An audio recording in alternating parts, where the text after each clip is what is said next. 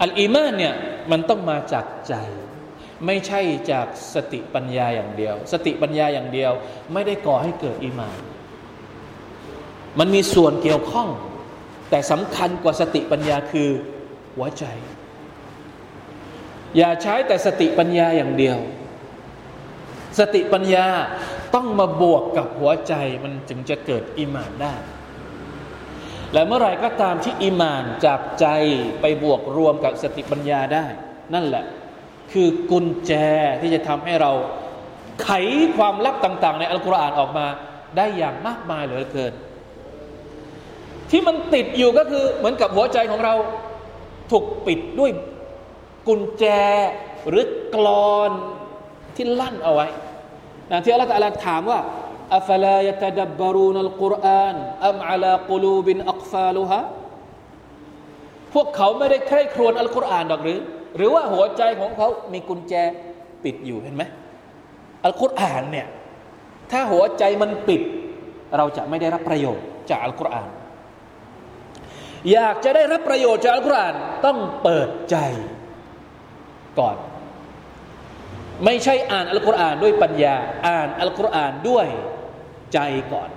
ปัญญาตามมาทีหลัง แล้วเราจะได้รับประโยชน์จากมันอัลิฟลามิม ذلك الكتاب لا ريب فيه هدى للمتقين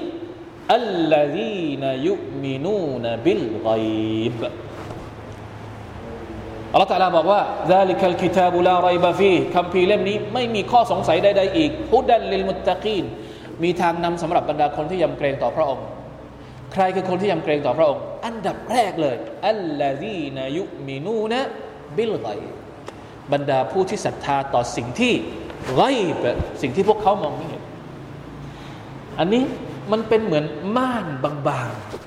ๆ ยากมาก ม่านมันบางมาก แต่จะผ่านไปเนี่ยยากมากสำหรับคนที่ดื้อด้านสำหรับคนที่ไม่ยอมเปิดใจเนี่ยแม้ว่ามันจะนิดเดียว แต่มันก็ผ่านไปยากเหลือเกิน แต่เมื่อไหร่ก็ตามที่เปิดใจ ม่านนี่จะถูกเลิกออกไปเนี่ย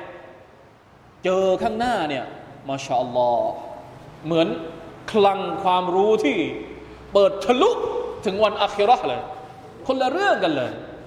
เมื่อไหร่ก็ตามที่เราสามารถเอาม่าน